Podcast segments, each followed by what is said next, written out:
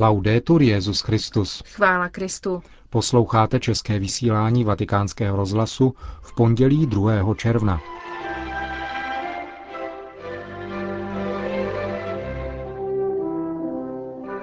Benedikt XVI. během audience pro poutníky z turínské diecéze oznámil, že v roce 2010 se bude konat výstav turínského plátna. Biskupové z Malajzie začali dnes svou návštěvu apoštolského stolce. O setkání s moskevským patriarchou Alexiem II. během nedávné návštěvy Ruska bude v našem rozhovoru mluvit kardinál Walter Kasper. Hezký poslech vám přejí Milan Glázer a Markéta Šindelářová.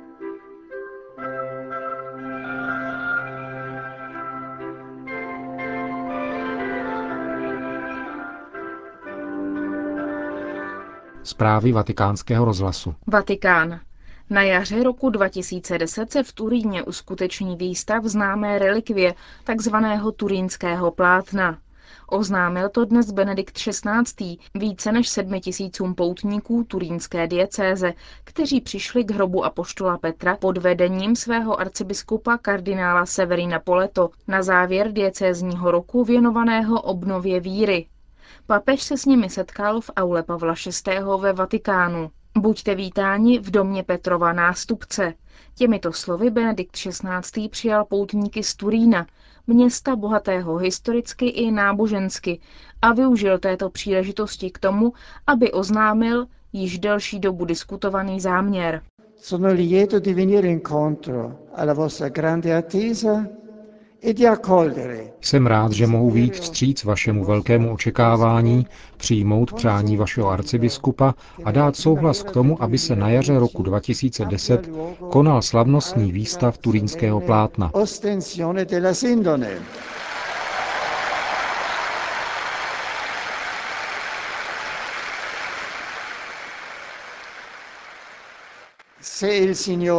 Dál mi pán dožít se toho ve zdraví, vydám se tam také.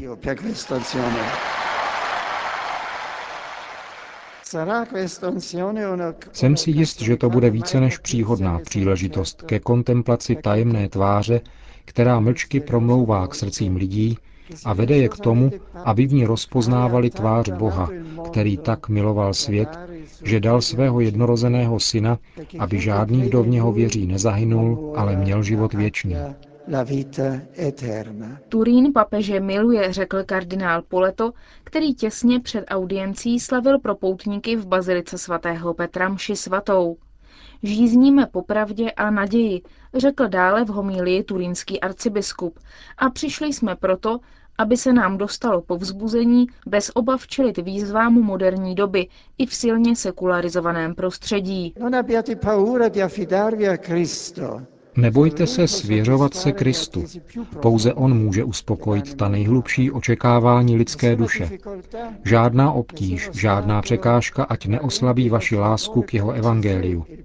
Bude-li Ježíš středem vašich rodin, vašich farností a každého společenství, pocítíte živě jeho přítomnost a bude vzrůstat vaše jednota a společenství nejrůznějších složek vaší diecéze.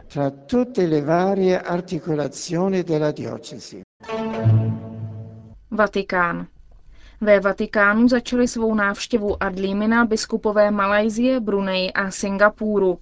Benedikt XVI. přijal dnes v oddělených audiencích čtyři představitele biskupské konference těchto třech bývalých britských kolonií jihovýchodní Asie. Největší z nich je Malajzie, jež je svou rozlohou poněkud větší než Polsko a žije tam 25 milionů obyvatel. Dvě třetiny obyvatel vyznává islám a jedna pětina buddhismus. Křesťané představují asi 10% obyvatelstva, z čehož katolíci tvoří 3 Evangelium přinesli do Malajzie začátkem 16. století portugalští misionáři. Nyní je v Malajzii devět diecézí, v nichž působí přes 200 kněží. Na jednoho kněze připadá tři tisíce věřících. Církev zde nemá plnou náboženskou svobodu. Křesťané jsou omezováni například zákazem používat v překladech Bible slov, které ve vztahu k Bohu používá islám. Katolíci se spolu s představiteli jiných křesťanských vyznání společně stavějí proti islamizaci tamnějších zákonů. Velkou roli v církevním životě mají v Malajzii lajci. S Malajzí sousedí sultanát Brunei, kde katolíci tvoří sotva 6% z celkového počtu 375 tisíc obyvatel. V zemi vládne zákon šaria. Vlastní církevní struktura vznikla v zemi teprve před 11 lety ve formě apoštolského vikariátu. Pracují zde čtyři kněží a na jednoho z nich připadá pět tisíc věřících. Dějiny ostrova Singapur se úzce pojí s Malajzií. Jako samostatný stát existuje od roku 1965. Více než polovina z celkového počtu 4,5 milionů obyvatel jsou vyznavači buddhismu. Jednu šestinu tvoří muslimové a jen nepatrně méně je křesťanů. Katolíků je 5 Singapur má jednu arcidiecézi, která bezprostředně podléhá svatému stolci a pracuje v ní 137 kněží. Na jednoho z nich tak připadá 1200 věřících, většina z nich hovoří anglicky. New Delhi. Za vyníky stávající potravinové krize označili ve společném prohlášení představitelé 600 nevládních zemědělských a rybářských združení z celého světa Světovou obchodní organizaci, Světovou banku, Mezinárodní měnový fond i samotnou organizaci pro výživu a zemědělství při OSN, takzvané FAO. Představitelé nevládních združení, kteří jednali v těchto dnech v Indii, obvinují tyto organizace z toho, že privilegují industrializaci a nadnárodní řetězce, čímž ničí drobné zemědělce a rybáře, kteří jediní jsou schopni zajistit produkci a distribuci potravin v potřebné míře a do nejzapadlejších lokalit. Prohlášení zmíněných združení se praví, že FAO, Světová banka, Mezinárodní měnový fond a Světová obchodní organizace musí přiznat, že jejich politiky jsou zcestné. Musí přiznat, že jsou zodpovědné za probíhající krizi spolu se všemi vládami, které podpořily jejich devastující projekty, Toto obvinění přichází v předvečer konference zmíněné organizace FAO, která se bude konat ve dnech 3. až 5. června v Římě, kde budou desítky hlav států celého světa jednat o potravinové krizi, produkci biopaliv a klimatických změnách. Odmítáme, čteme dále v prohlášení drobných potravinových producentů, industrializované zemědělství, označené jako zelená revoluce nebo modrá revoluce v rybářství. Tímto způsobem je ničeno nebo paralizováno zemědělství v malém měřítku a tradiční rybářské praktiky. Indický ekonom a teolog otec Arokia sama k tomu dodává. Ekonomie globálního trhu je dnes fixovaná na velké firmy, které sledují kritéria zisku a nikoli potřeb obyvatel, což vede k vytváření stále dalších zvláštních ekonomických zón, které jednotlivcům odnímají půdu, prostředky a důstojnost – Ekonomie je dnes v zajetí nadnárodních firem, říká indický jezuita. Vatikán. Řeholní sestry se vydávají do boje proti obchodu s živým zbožím. 50 řeholnic z 31 kongregací se sešlo v Římě s cílem vytvořit mezinárodní síť zaměřenou proti tomuto globálnímu jevu. Dnes zahájený pětidenní kongres organizuje Mezinárodní unie generálních představených ženských řádů, združující 1900 kongregací, do kterých patří 800 tisíc řeholnic. Projekt se má realizovat ve spolupráci s Mezinárodní organizací pro migraci. Odhaduje se, že obětí obchodu s živým zbožím se stává každý rok 600 až 800 tisíc lidí a celkový obrat činí kolem 3 miliard dolarů.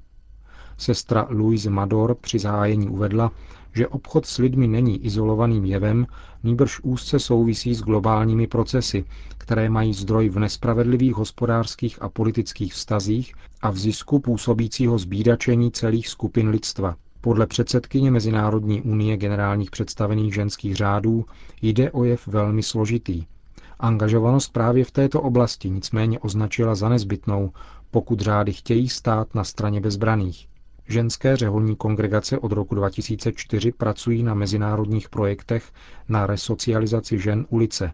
V zemích původu prostitutek organizují preventivní informační kampaně i školení pro řeholnice.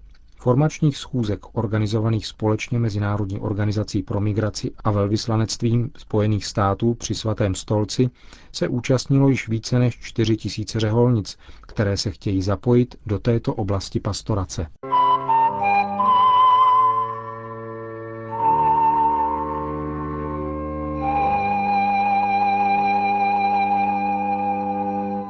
Předseda Papežské rady pro podporu jednoty křesťanů kardinál Walter Kasper se vrátil z návštěvy Ruska, kde se mimo jiné setkal s patriarchou Ruské pravoslavné církve Alexejem II., kterému předal dopis Benedikta XVI. Svou cestu zhodnotil kardinál Kaspr v rozhovoru pro náš rozhlas. Byla to soukromá návštěva, ale nakonec se stala návštěvou polooficiální. Měl jsem v úmyslu lépe poznat Rusko, jeho duchovní, náboženskou a teologickou tradici. Proto jsem tuto zemi navštívil.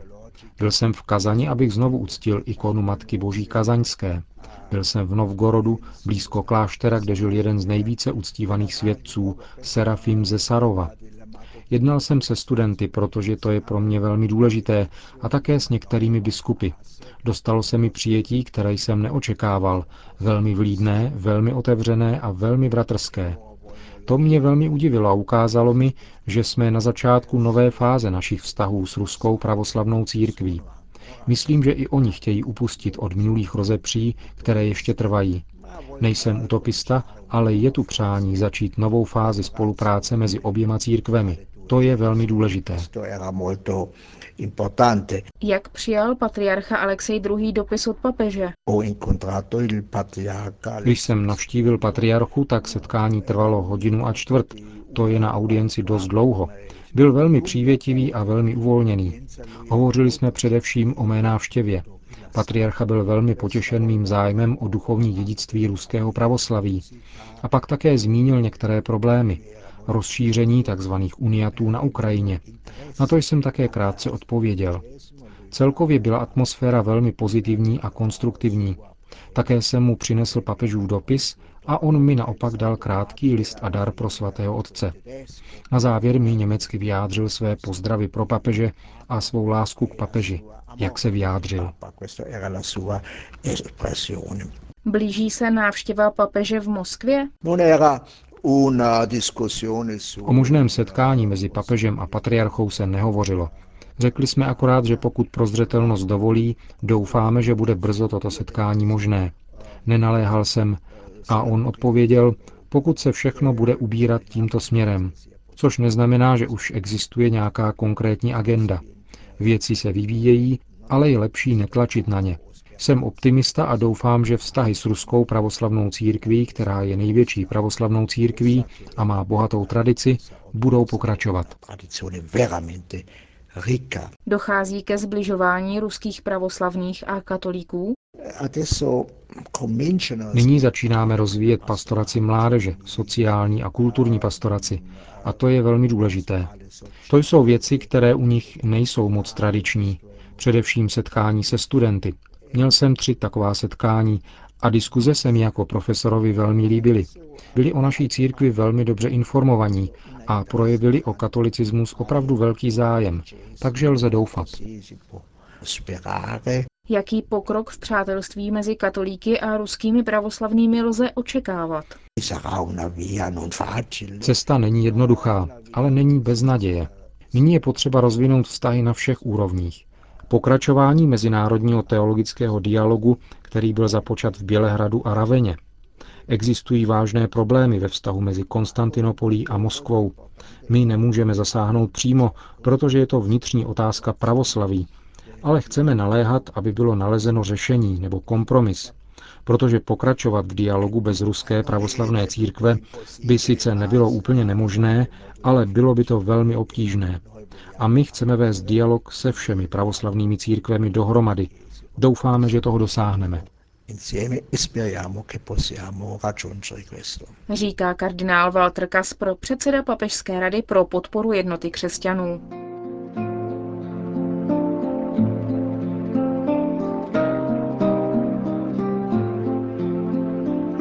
Končíme české vysílání vatikánského rozhlasu. Chvála Kristu. Laudetur Jezus Christus.